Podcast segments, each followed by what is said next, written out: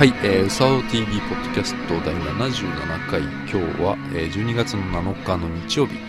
えー、時刻は午後5時を回ったところです。えー、こんばんは、鈴木うさおです。そう、もう77回やってるんですけど、まあ一人でこうやるようになってから何回目だろ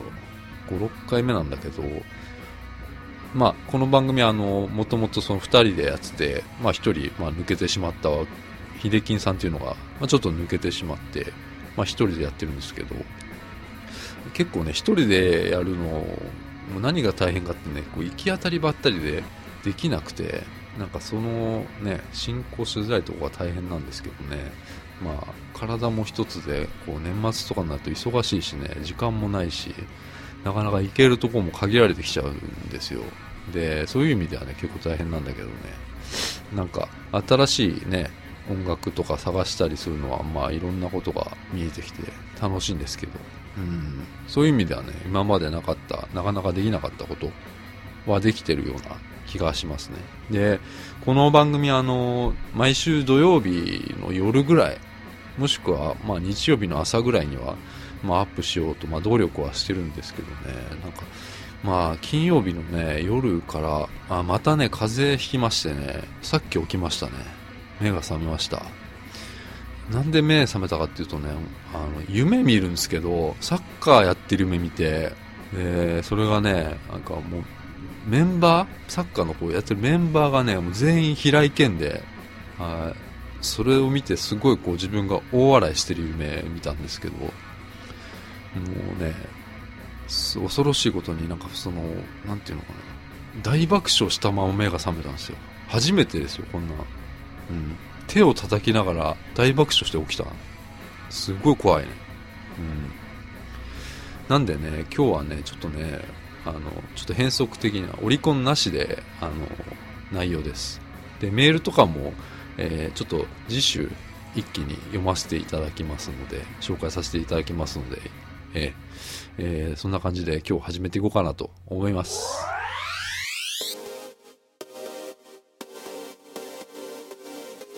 ということでですね、まあ、12月はですね、いろんなこう、楽しみなアルバムとか結構リリースされるんですけど、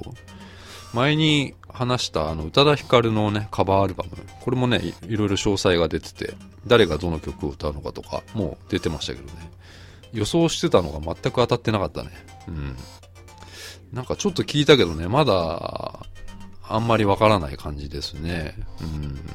井上陽水とかのこうね、井上陽水桜ドロップス歌うんですけど、これもなんか PV みたいなのできてて見たんですけどね、すごい、なんか自分が思ってたのと全く違う方向に行ってたなうん。で、やっぱ楽しみなのはね、やっぱ岡村ちゃんがね、オートマチック歌うんですよね、これね。うん。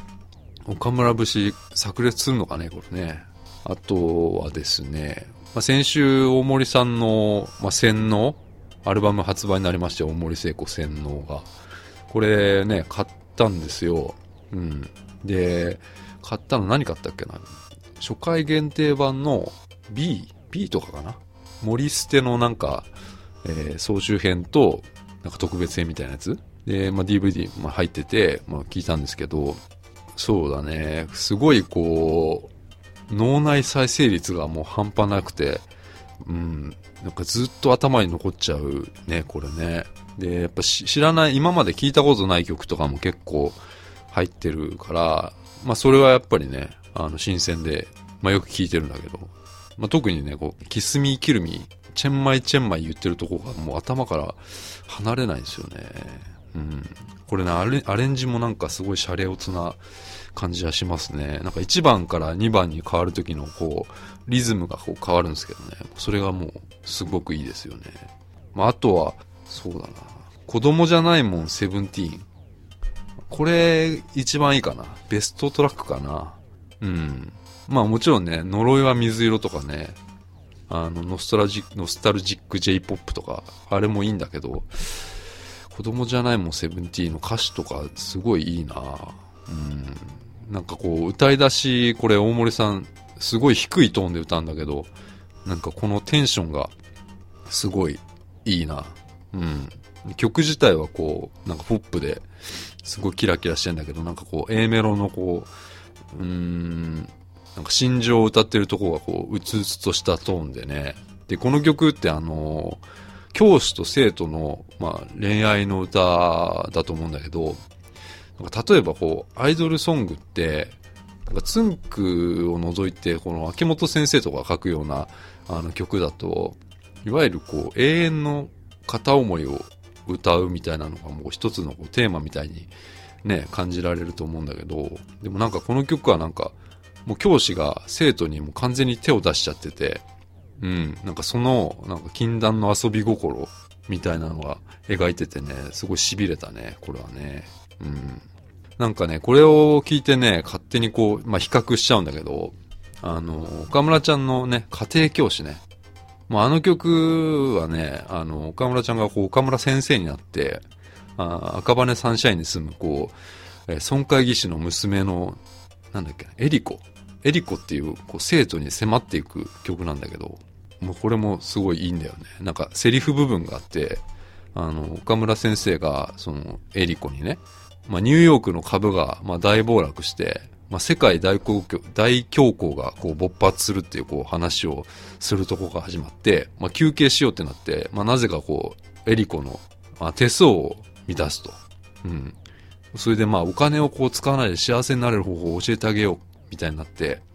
まあ、そこからこう、あれこれ始まって、二人が。うん。で、まあ、まあ、結局それでまあ、二人でこう革命を起こそうよっていう曲なんだけど、もう全然こう、まあちょっと次元はね、あの違うかもしれないけど、こう、禁断のこう遊び心、これなんじゃないかなと思いますよ。うん。でな、この曲、家庭教師はね、まあね、すごいのは、言葉が全部こうエロく聞こえちゃうんだよね。なんか勃発とかビルディングとかも教育とか出てくるんだけど、なんかこういろんな、いろんな連想してしまうこうセンスとかはね、うん、本当にすごいと思いますよね。岡村ちゃんはね、これね。まあ、ちなみにこのね、家庭教師は昔のライブとかのステージでも一連の作法をね、あのー岡村先生がこう披露してくれるんで、これぜひ見てくださいね。うん。これはまあ家庭教師のツアーの DVD かな。うん。で、まあね、そんな感じでね、岡村、あ、岡村じゃね大森さんもね、聞いてるんですけどね。ちょっとね、やっぱ岡村ちゃんとこう、大森さんのなんか、うん、すごいこう、僕の中ではこう、リンクをしてるんですよね。うん。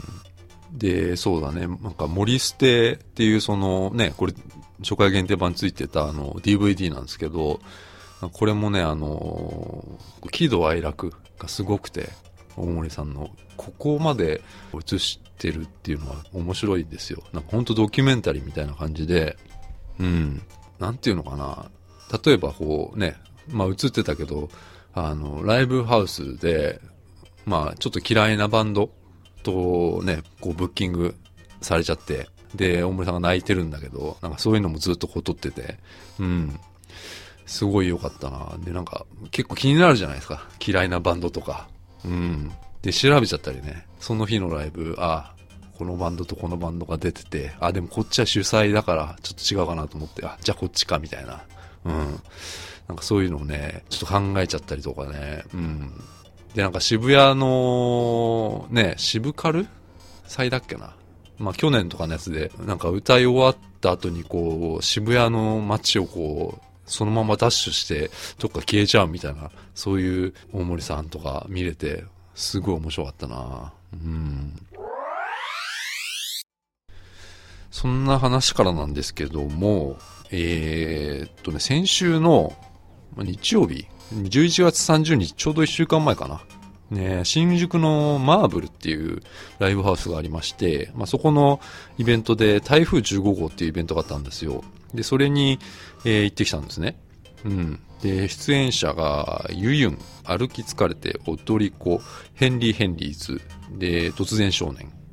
で、まあ、これからね、えー出てきそうなバンドとかを、まあ、探してまして、えーで、それでまあ、いろんなとこ行ったりしてるんですけども、まあ今回のね、ちょっとお目当ては、まあ、ゆゆんというバンドでして、ね、それがまあ女性4人組のバンドだったんですけども、ね、本当にね、こういうイベントはまあいろんな発見がありまして、まあどのバンドも魅力的でした。で、ちょっとね、仕事の関係で、えー、踊り子さんとヘンリー・ヘンリーさんを見れずだったんですけども、まあ歩き疲れては、まあ5人組のバンドで、もう見た目も結構スマートで、うん、音もキレがあって、なんかボーカルもね、あのー、ハンドマイクで、なんか昔 UK のバンドで、あの、メンズウェアってバンドがいたんですけど、なんか音はちょっとね、もっと今っぽいんですけど、まあそういうちょっとバンドをね、連想したりしましたよ。で、突然少年はね、ボーカルの子はね、こう、メガネをかけてて、結構小さい、背も小さい子なんですけども、なんか歌にこう、パワーがあって、まあそういう意味で、なんかこう、いい意味で、ミスマッチな感じがとても良かったんですよ。それでね、ちょっと一個気になったのがね、ベースの子と、あの、ギターの子。で、ベースの子はかなりこう、エモーショナルな感じで、煽るタイプのスタイルで、まあ演奏するんですけど、まあギターの子はこう、うつうつと、えー、ギターをこう、かき鳴らすタイプ。うん。で、これがね、結構非対称で、見てて面白かったんですよね。で、こういうギタリストの子はね、結構好きで、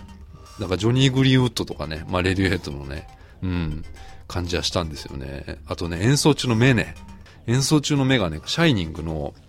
ジャック・ニコルソンみたいな感じで、すごい好きでしたね。うん。で、ベースの子はね、なんかライブ終わった後にオーディエンス側で、えー、次の、まあ、ライブの人見てて、で、僕の前にいてね、何回かね、僕の足をね、踏んでしまって、で、それをね、なんか申し訳なさそうにしてて、なんかすごいいい子だ、いい子だったんですよ。うん。ということでね、今日はね、あの、このユニユユンという女性のバンドの曲をね、聴いてもらおうかなと思っております。で、この音源はね、あの、まだライブでしか手に入らないので、えー、貴重な音源かと思います。えー、それでは聴いてください。どうぞ。